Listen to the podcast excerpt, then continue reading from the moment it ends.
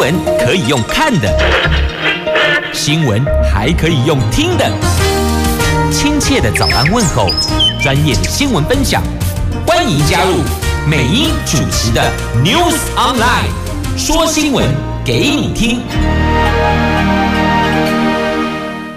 亲爱的朋友，泰港后打开后，大家好，欢迎您再度锁定收听 News Online，我是美英，我是谢美英。下雨了，下雨天，天雨路滑，提醒您小心行驶才是抵达目的地的王道呢。好，那么在今天四大报的头版头条新闻来看，自由。中时头版头都是台湾美国国安团队总动员，国安高层展开了战略对话。那联合报头版头条新闻是微风九十万名客户的个资遭到骇客入侵啊，而且呢，在论坛兜售客户的个资，微风说如果接。就是我们的客户如果接受到接收到其他的不当的讯息的时候，要赶紧报警。那微风接到勒索信，也已经报警，也已经完成资安更新了。那经济日报头版头条就是 GDP 要拼保二，保百分之二哦。那 CPI 要冲破。二主计总数下修了今年的经济成长。好，那么接着我们来看详细的头版头的新闻内容。首先来看是联合报头版头，就有关个资的部分，大家最最关心也最最害怕、最最担忧的，这位风集团资料库经传遭骇客入侵，有九十万名会员的个资。还有发票以及订单，还有供应商的资料，全部都被放上骇客论坛兜售。微风说接到勒索信，但强调已经报警了。内部资安团队也已经完成了软体还有作业系统安全性的更新，但可能外泄的个资只能够提醒会员定期修改密码。保障自己的安全了。那据了解呢，微风日前收到匿名网络勒索信件的时候，信中扬言，如果不付赎金，就会公开资料库。微风并没有这个妥协，也在二月十五号发出公告，表示因为系统更新作业，会员点数活动先全数暂停，而且另外用简讯通知所有会员，因应系统升级修改密码，请大家把自己的密码做一个修改。而在骇客论坛，随即就有人说，已经拿到了威风百货的内部资料，包括所有的。业务资料、公司及供应商的资料，还有九十万名用户的个资，以及发票、订单、付款资料，还有三十个专案的原始码，总共。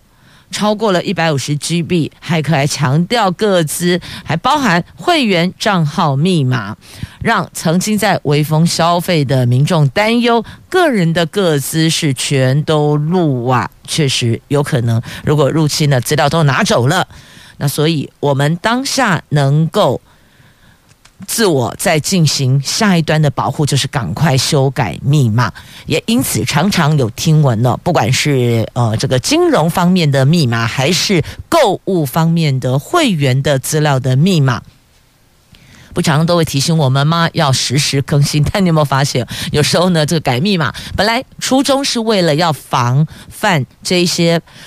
不肖的骇客，结果没想到最后自己都忘了密码是什么，有吧？很多朋友都不禁有这样的感慨哦，密码太多会忘记，所以也或许您把金融密码一组，那另外呢，有关购物消费的，呃，不管是在网络的密码啦，亦或者像这些百货店家的会员资料的密码，你把它做两组密码，是不是就比较不会忘记了？如果每一个地方每一个会员，你都一组密码，那可能真的会有不刚哦，不要不撒撒，或许吧，跟银行、跟金融、跟这个区块有关的一组密码，那股票的部分。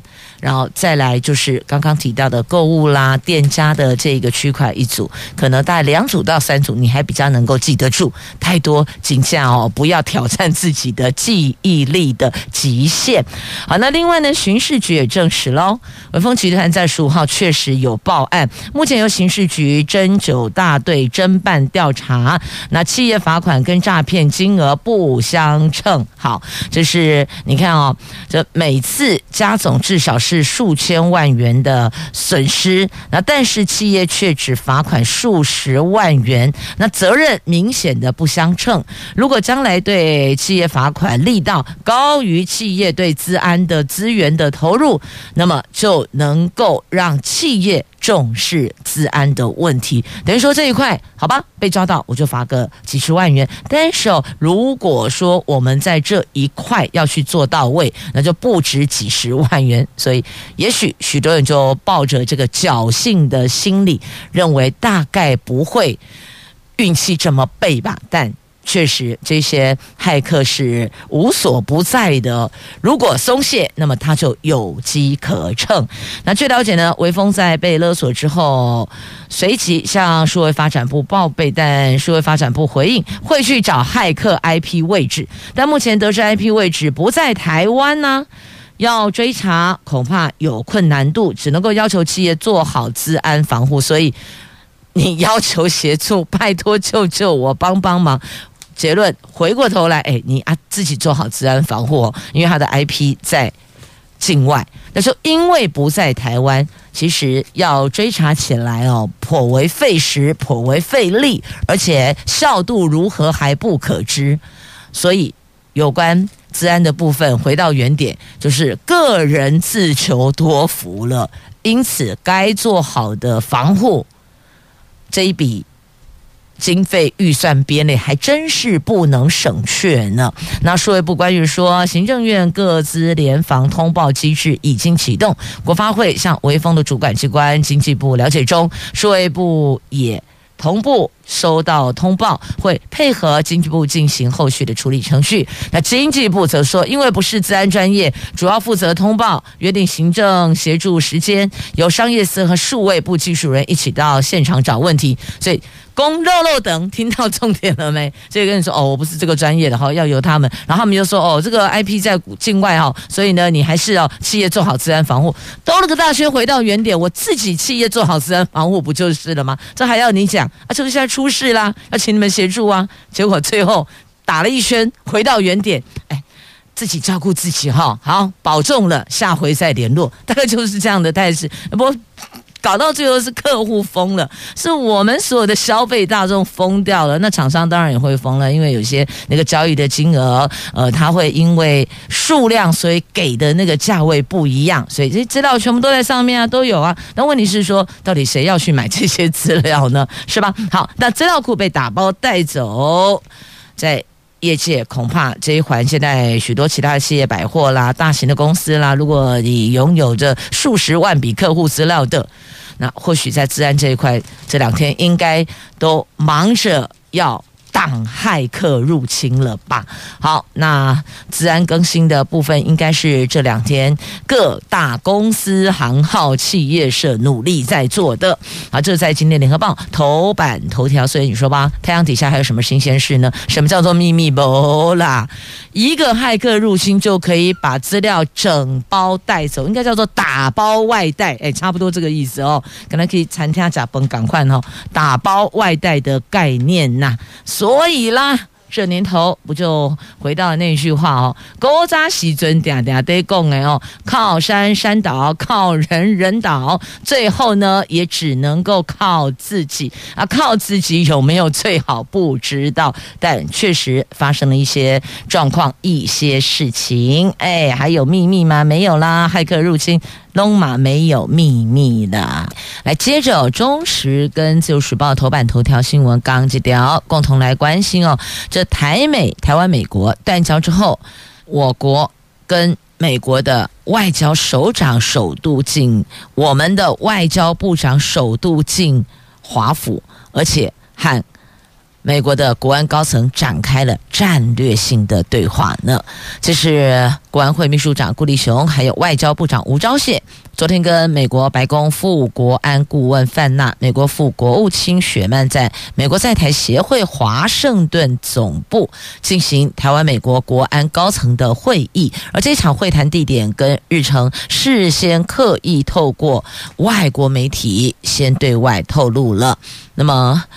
吴钊燮和顾立雄在会谈结束之后，对着媒体挥挥手，面露笑容。代表呢，这会谈很愉悦，心情很好。那绿营人士说呢，在俄罗斯乌克兰战争周年的这个时间点，美国跟台湾举行高层国安会谈，意味着美国关注乌克兰的情势，也重视台湾海峡的安全，要去除岛内以美主张，疑就对美国，就意思说对美国有疑虑、怀疑美国的这个主张，因为在台湾确实有些人觉得。太靠近，跟美国太 close 不是一件好事哦。那么也怀疑美国的动机，确实有这样的声音跟质疑存在。所以呢，在这个时间点，也就是俄罗斯乌克兰战争的一年一周年一年的这个时间点，邀我们的国安高层进大华府，这有其他的政治意涵哦。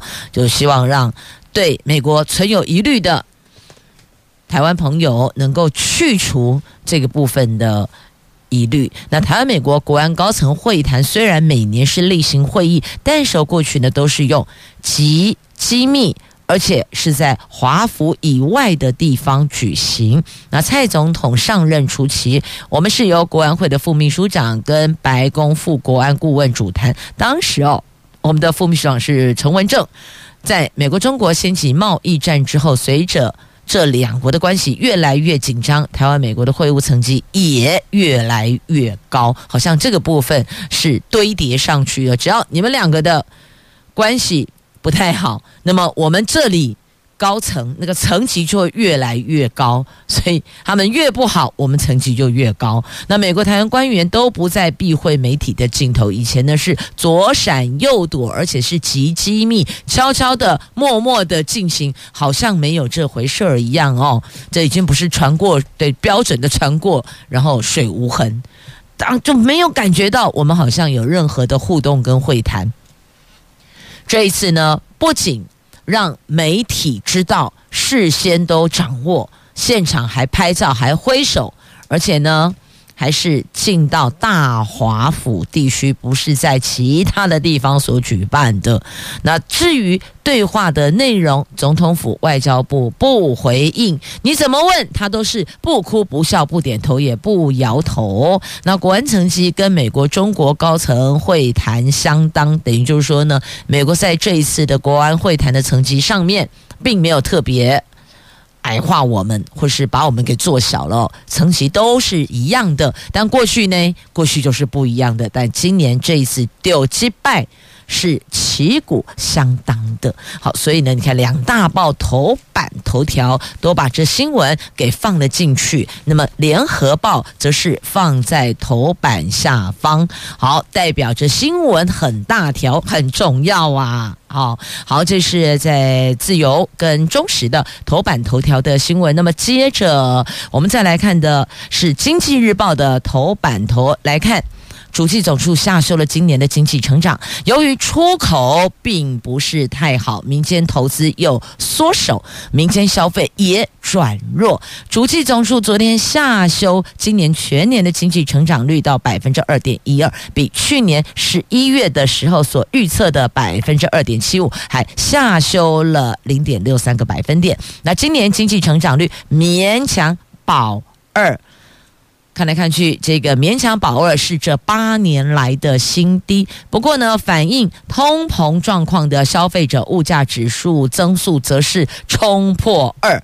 主计总数昨天也上修今年 CPI，就是我们的消费者物价指数年增率到百分之二点一六，而经济成长率跟通膨都牵动今年秋天基本工资审议会决定明年的基本工资的调整幅度。这两项数据变化，各界都洞见观瞻。所以，一个是想办法保住二，一个是冲破。二，啊，就是我们的消费者物价指数是冲破二的，那么经济成长率则是勉强要保二。好，一个上修，一个下修了。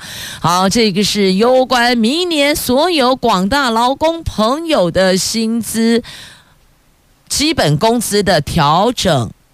会议，它每一年都会有个秋天哦，会有一个叫做劳工的基本工资审议会。那这个审议会呢，就是要开会决定，就隔年就第二年，那要不要调薪啊？如果要调的话，那么幅度是多少？是一趴，是两趴，是三趴哦。所以这两大数据都会牵动影响，因此各界都在关注。好，那么接着呢，再来看的，同样在今天《经济日报》头版。版面的，新闻它不是头版头条，是放在头版，都代表呢这个区块的新闻价值是比较高的。来看一下，这跟观光有关系的，来台湾自由行，每个人发五千。发五千元，这交通部拼观光，所以寄出了消费金，要吸引国际旅客。旅行社每一团可以获得奖助金一万到两万元，这是为了要振兴台湾观光，吸引国际观光客重返台湾。所以交通部决定向来自台湾自向。来台湾自由行的国际旅客，每个人发放五千元的消费金。那另外呢，旅行社也送客，就只要你只要带观光客来台湾，那旅行社的部分呢，我们也寄出了奖金，所以等于是两端都发，旅行社也给，那旅客也给。旅行社是以团一团来。颁奖助金，那一团奖助金是一万到两万，那希望用这个方式来刺激台湾观光发展，为产业增添柴火呀。所以等于如果这么多国家你选择来台湾，至少你有五千块的消费金。那旅行社来讲呢，每一团也可以多增加个一万到两万元的台币，等于降低他们的成本。所以后续观察一下，用这样的方式，这样的诱因是否能够提升。来台湾旅游的国际旅客啊。再来，三月二十二号要登场的创新论坛，要谈的是绿色新经济，如何打造绿色新经济？邀请产业大咖探讨线下的新趋势，加速供应链的转型。那这个部分的论坛还是得查询主办单位哦，详情在今天《经济日报》头版下方。好，打造梦想是我们所有人立下的目标。那小人。物也是会有属于自己的目标、自己的愿望。接下来送上歌曲曾沛慈的《小人物的大愿望》，也祝福所有朋友们所想念的、所盼望的、所期待的都能够心想事成哦！哇，这种天气哦，会不会让人觉得很放懒，好想窝在被窝里，对吧？刚刚呢，就伸了一个超级大懒腰，哦，觉得还是想。蹲回被窝里，您是不是有这种感觉跟想法呢？所以有这个天气气候那个营造的氛围，确实会让人比较慵懒一些些。但是告诉自己，给哪里拜喜呀？礼拜四了，星期四了，再坚持一下，再跟两天。接下来四天连假，有没有听到四天连假？精神振奋许多，对吧？好，那么接着再来看一下这个，有人也觉得他精神振奋喽，但是我们觉得毛毛的。好，来看这个人是谁？这个人是俄罗斯总统普廷。普廷的新闻跟王毅在今天中时跟联合头版版面都有报道。在二月二十四号是俄罗斯跟乌克兰战争届满爆发届满一周年，那中共的中央外办主任王毅在。昨天，莫斯科会晤俄罗斯总统普京，双方就乌克兰问题深入交换意见。那王毅赞赏俄罗斯重申愿意以对话解决问题。那中国将一如既往秉持客观公正立场，为政治解决危机发挥建设性作用。好了，哈不隆咚，这是官，这官话，官场的官话，但。普亭的重点就是，哎啊，你也要站在我这边啊！俄罗斯、美美国都去挺俄罗斯，那你中国来我这里，那是不是期待习近平本人可以到访呢？来告诉你，有可能。普京跟习近平两人的这个普习会、习普会哦，可能会在四月初、四月或是五月初，有可能哦。而且王毅说呢，他们两国的关系不会受到第三方的压力影响，因此那里。泽伦斯基、拜登，你们两个有一会，这普亭接下来跟习近平也有一会哦，这就有点像什么？呃，一一起有一会的概念了哦。那但是呢，在这个时候、这个时间点，也就透露出普京没有要休兵的意思哦。他还说期待习近平过来哦，期待跟习近平两个人。本尊面对面，那看看习近平可以给什么样的一个支持的力道？因为拜登都直接跟泽伦斯基说：“我们就是挺，我就是挺你挺到底的。战争打到牛年马月，我就挺到牛年马月，大概就这个意思哦。而且还说俄罗斯，你绝对不会打胜仗，你不会赢的，你会输的哦。而且强调美国不会对说。”那当然很火大，说俄罗斯怎么可以暂停限核和条约呢？那普京又说：“我又不是你细汉呢，我想怎么做我就怎么做，对吧？”好，所以现在看来是两位大哥各自有力挺的对象，看来这一场战事。就算你伸长了脖子，也看不到终点在哪里。大概就是这个态这个态势哦。那另外一个，我们大概已经快看到，应该已经看到了。哎，区差不多吧，也不太会在这个时间点换人了。来，我们接着前进。自由时报主游戏报头版版面来看，民进党的总统人选就是明年的提名的总统人选，他们定四月十二号要公告，那中常会通过初选时程，立委是五月十七号提名。好，那既然绿营的时程都出来了，四一二备战二零二四，四一二提名民进党。的总统候选人，但是蓝营这边呢，蓝营则说不照进哦，我们是稳稳啊来哟，没有要跟风哦。但通常啦，人选底定对于党内的团结是有帮助的啊，因为不会太过时程太短。那。要做一些沟通啦、整合啦，亦或者党内有一些分歧要去弭平哦，那都是需要时间的。所以，如果可以把人选底定的时程往前拉，那是比较好。但相对的，你确定人选之后呢，这对手也就开始操作了一样了哦。不管蓝的、绿的、黑白花的，通通都汹涌，都是一样的。那看来目前现阶段国民党。有可能是侯友谊，那侯友谊则说呢，希望明天比今天更好啊。传说、听说有人说说国民党将征召侯友谊，那有没有这回事呢？但侯友谊他也不正面回答说，呃，有还是没有哦，因为这问题不好回答，不好说。至少还是你你得等党。动作更明确，最好是由党部去公布，个人都不宜在这个区块做更多的表述哦，这个不是好事，也不会是加分，这就不够尊重党哦，不够尊重各自的政党以及党主席，大概是这个意思啦。那讲到。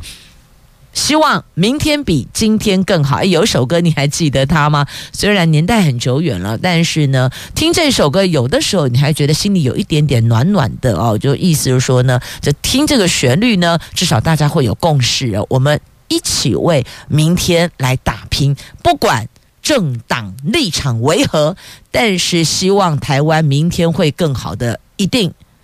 都是你我共同的心声吧。如果你没有这样希望，那我就要怀疑你是从对岸游过来的啦。来，接着我们来看《中国时报》头版下方的新闻，有关国保保费。来，行政院拍板喽，补助国保保费百分之五十，估计两百六十八万人受惠呢。立法院前天三读了议后强化经济跟社会韧性及全民共享经济成果特别条例，行政院长陈建仁说。三千八百亿元的特别预算当中，将编列七十亿补贴国民年金保护一半的自付额，卫福部推算大概两百六十八万人因此受惠。那包括失业者、家庭主妇、弱势等族群，因为没有工作，不能加入任何的社会保险，政府因此推动国民年金，让弱势者的老年经济生活能够有基本的保障。不过呢，投保国保者因为大多是经济弱势，缴费率因此并不高。根据卫福部的统计，截至二零二一年为止，平均缴费率只有百分之五十五点七五。今年投保金额跟费率又双涨，一般保护每个月的保费从去年一千零四十二元涨到一千一百八十六元，增加将近十四趴。外界预估。投保者缴费意愿恐怕会再下降。本来投保费率大概缴费率就只有大概五成五，现在又双涨，就投保的金额跟费率又双涨，所以估计这个投保缴费意愿下跌，当然缴费率就会跟着下跌了。那所以拉开这一环，政府要给予关怀、送温暖，要给补助，但是呢，另外还有一个区块哦。那个公教退抚基金完全被落掉，放到旁边去了。因此呢，教育团体开炮，你怎么会独漏公教退抚基金呢？啊，这到底是怎么回事呢？全国教师工会总联合会的理事长侯俊良不满地说：“这个就代表政府并不重视公教人员。”他说：“公教退抚基金存在的资金缺口一直都被忽视，政府如何说服公教人员要相信政府每年会依照精算？”结果波补，他们说过去年金改革都是从军公教开刀，现在却不被当做一回事，不止遗憾，还很愤怒，信赖感更差。但这一环应该还是会有机会做一个沟通哦，因为因为什么呢？因为明年要选举的好不好？因为明年要选立委，要选总统，所以今年只要有关任何中央法条、法规、政策照护。通通都可以沟通，都有沟通的空间。话讲得这么含蓄，听有啊哈。好，这是在今天中时头版下方的新闻。那接着我们来看看淡淡的忧愁怎么办呢？那已经不是只有忧愁了哦，哎，那是不该管，继续下去出代志呢，会出大事的。这陈院长祭出了四大措施，要拼三月初。解蛋荒，三月初是什么时候的奥雷百呀？今天已经是二月二十三号了，二月二十八天呢，所以呢，到下个礼拜三就是三月一号了。因此，换句话说，三月份真的能够解除目前缺蛋的问题吗？我们来看看陈院长到底有哪些措施呢？因为现在国内蛋荒。几乎是去年初以来不断轮回的史上最长的蛋蛋危机呀！除这成了众矢之的的农委会主委陈其仲，虽然对消费者表达歉意，但是哦。民怨仍然四起，行政院长陈建仁说会提出四大措施因应缺蛋的危机，将冲击减到最小，蛋荒预计三月初可以缓解。其中有关禽舍改建补助经费来源是疫后特别预算。那这是政府要做的。那院长他说，受到禽流感疫情、气候变迁影响，鸡蛋的供应没能赶上需求。他已经请行政院副院长郑文灿，还有农委会主委陈其仲多多改进，同时提出四大措施舒缓缺蛋危机，包括了有加强鸡蛋横向调度，玉米减税措施延长到六月底，加强禽流感防范。改善鸡舍设备，同时也加强国外鸡蛋进口，让加工业者有足够的原料，就是蛋源 OK 的供应 OK 的，就不会排挤我们国内国人要食用的鸡蛋。那如果这些要成为某些成品当中部分的原料，成分的鸡蛋用进口，仰赖进口，那国内的部分就可以提供大家这个直接食用，这个全蛋食用，这也是一个方式哦。至少呢，也可以做个调整。那另外呢，这个调度啦、进口啦、饲料减税哦，尤其是饲料减税这一环，是很多的这蛋嗯蛋鸡。应该讲鸡农了啊，很多鸡农的心声，因为成本提高了，增加了，所以呢，希望政府能够看到这一环饲料的价格，那如果有减税，当然它的售价也会跟着降低。但是呢，这个减税期总是会到，就是截止啊，有一段时间嘛。那现在陈院长说呢，饲料减税要延长，那么延长代表说，至少在延长期这段时间之内，饲饲料价格没有增加，那么在。鸡蛋的部分的价格也可以把它给 hold 住，大概是这样的想法哦。好，那么再继续，同样也是价格，健保药价调整有八十八项缺药不砍价，所以呢，针对那个区块哦，健保局没有，健保署没有太多太强硬的做法，基本上就是尽量不要。让大家觉得什么药没有，那个药没有，这个药没有，全部都告诉说，哎，那还有那个同级药、同等药，就跟我们出去旅游一样啊。旅行社跟你说，哎，这我们住的是五星级什么什么饭店或同等级饭店，你要看的是后面那一句啊，或同等级饭店哦，大概意思类似是这样的。好，那么接着呢，我们再来看的这个新闻话题，提醒水域活动业者。明年起要投保责任险，因为这是强制投保，不是给你选择要不要。政府没有问你要不要，只告诉你什么时候要投保，提醒你什么时候要加保。明年起强制投保责任险，必须要为游客、旅客投保，违反者罚十五万。这很多的水域活动超盛行的，包括泛舟啦、水上摩托车啦、潜水啦、滑水板等等哦。但是意外频传呐，交通部观光局修正了相关的法条，将比照汽车、机车强制险的规定，要求水域活动游憩业者要为游客投保责任险啊，一定要保责任险。那这个责任险比较有保障，当然我们都希望说它用不到，最好是都不要用到，完全用不到。那如果真的万一有需要用到，至少肩膀上的经济担子的压力比较不会那么的大哦。那么在这里要提醒水域活动的业者，记得要为所有的游客、旅客要投保。责任险就是强制的，就跟我们的欧多拜一样哦，都要有那个基本款的保险，大概意思是这样子的。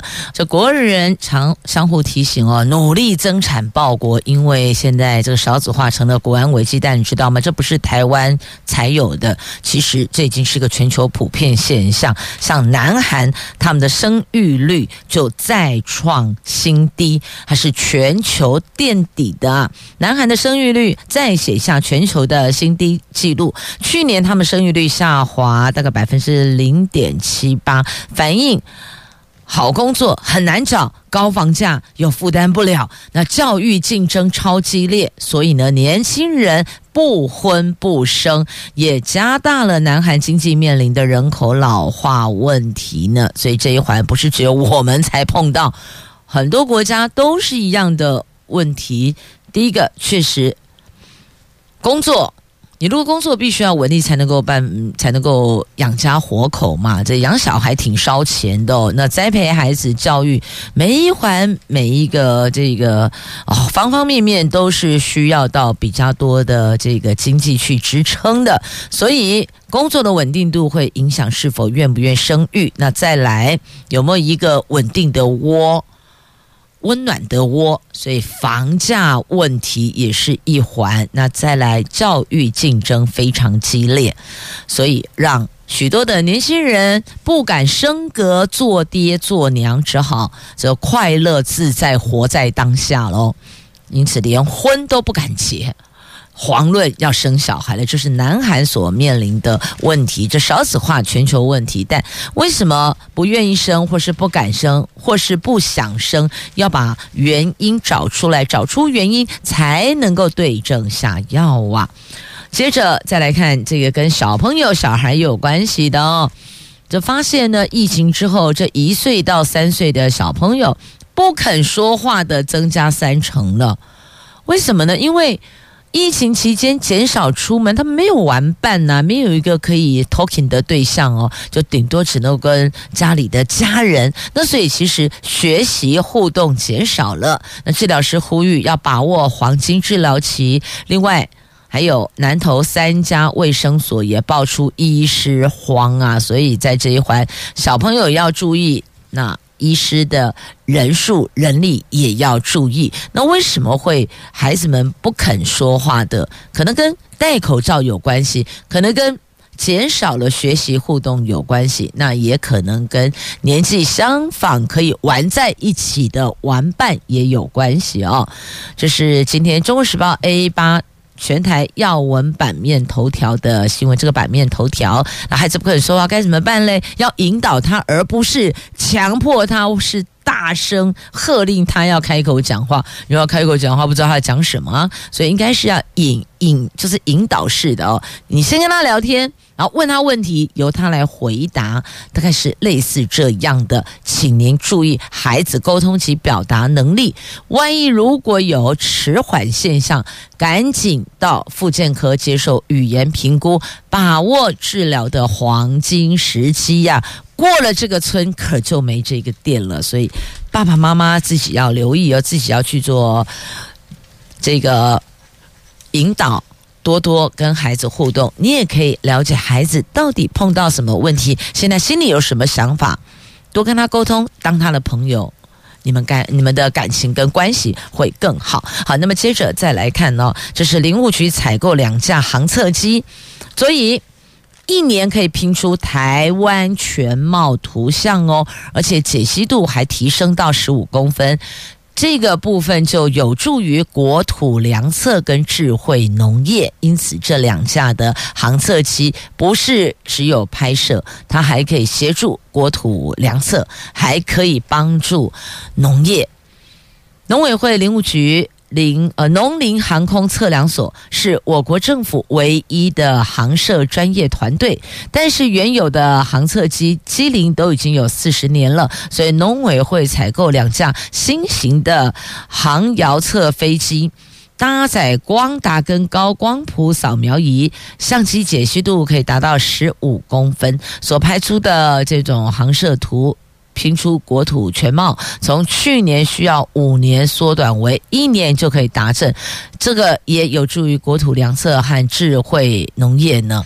所以你看，本来以前想说可能要很多年，要五年一二三四五，现在告诉你不用一年就可以完成，就可以拼出台湾全貌图像了，只要一年一年的时间。果然哦，时代进步还真的不能跟过去。多加比较呢，现在效率也比较好了，解析解析度也高了，便利性也高了哦。好，那么接着再回到《自由时报》头版下方的新闻来看，中油投资澳洲油田，二零二七年投产估计每年可以获得三百万桶的原油。这是台湾中油宣布以五千六百万美元跟澳商签署了澳洲西比海域油田以及邻近探勘矿区买卖契约，取得油田跟邻近的四个探勘矿区各百分之十的工作权益，预计最快二零二七年可以收紧，可以投产。那中油估计每年大概可以获得三百万桶的原油，但是正式投产之前，估计还要再投资。个三亿美元，还有一些评估要再进行。那未来会看品质选择运回来，亦或者就往外送，就是外销的概念哦。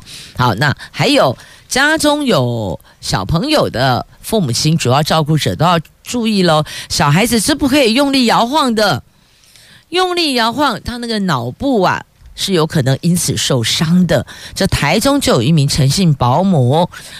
照顾早产的一名男婴儿哦，但是呢，因为这个男婴儿常会哭闹啊，所以呢，他多次激烈摇晃，导致了男婴呕吐，两眼、双眼两度双眼上吊，还有脑出血，因此一度是生命危急呀、所以讲到这里哦，一定要提醒大家，小 baby 的照顾方式是非是你非常小心翼翼的，而且不能够晃动的。他这是大人在盛怒之下、生气之下去用力的、激烈的摇晃这个小孩。你看这孩子真叫我够可怜了，生下来虽然是早产，但是哦，他至少各方面都身体健康啊。只是因为有不当对待，这孩子留下了癫痫后遗症，因为脑部受伤了，这一辈子受伤了。留下癫痫后遗症，说这个照顾者要不要当心，要不要注意？不管你是无心的，亦或者刻意的，通通不可以。接着再来看图文，《自由时报》头版版面的图文呢，这是第一个机器人外送员上工了，它可以穿梭人群，还可以搭电梯送咖啡。然后呢，Lena 就对一夜辛苦定，所以他没有。找停车位的问题，到了进大楼上电梯送货收钱走人，大概就这样子哦。这个是穿梭人群搭电梯送咖啡的我们的智慧机器人外送员，不用打电话，唔免 foodpanda 也不用 Uber 一直哦，他就在你身边。好，所以我们要想的是。我们哪些区块的工作可能会被 AI 给取代？那我们该如何去转型，提升自己的存在价值？这个才是我们比较需要花脑筋去想的，不是吗？好，如果有时候想一想，觉得哦好疲惫，想放空一下呢，不妨可以来看一下这十五个鸟点。好，鸟有就归来，这是野鸟学会制作，从都市到山林，从近海到水库都有热门地点，赏鸟地图上网了。想要吗？好，自己去登陆下来，那就知道哪些地方可以去哦。看这些鸟群出没，有时候其实也是这个挺疗愈的。你有没有这种感觉呢？同时也谢谢朋友们收听今天的节目，我是美英，我是谢美英，祝福你有愉快而美好的一天。明天上午的七点三十分，我们空中再会喽，拜拜。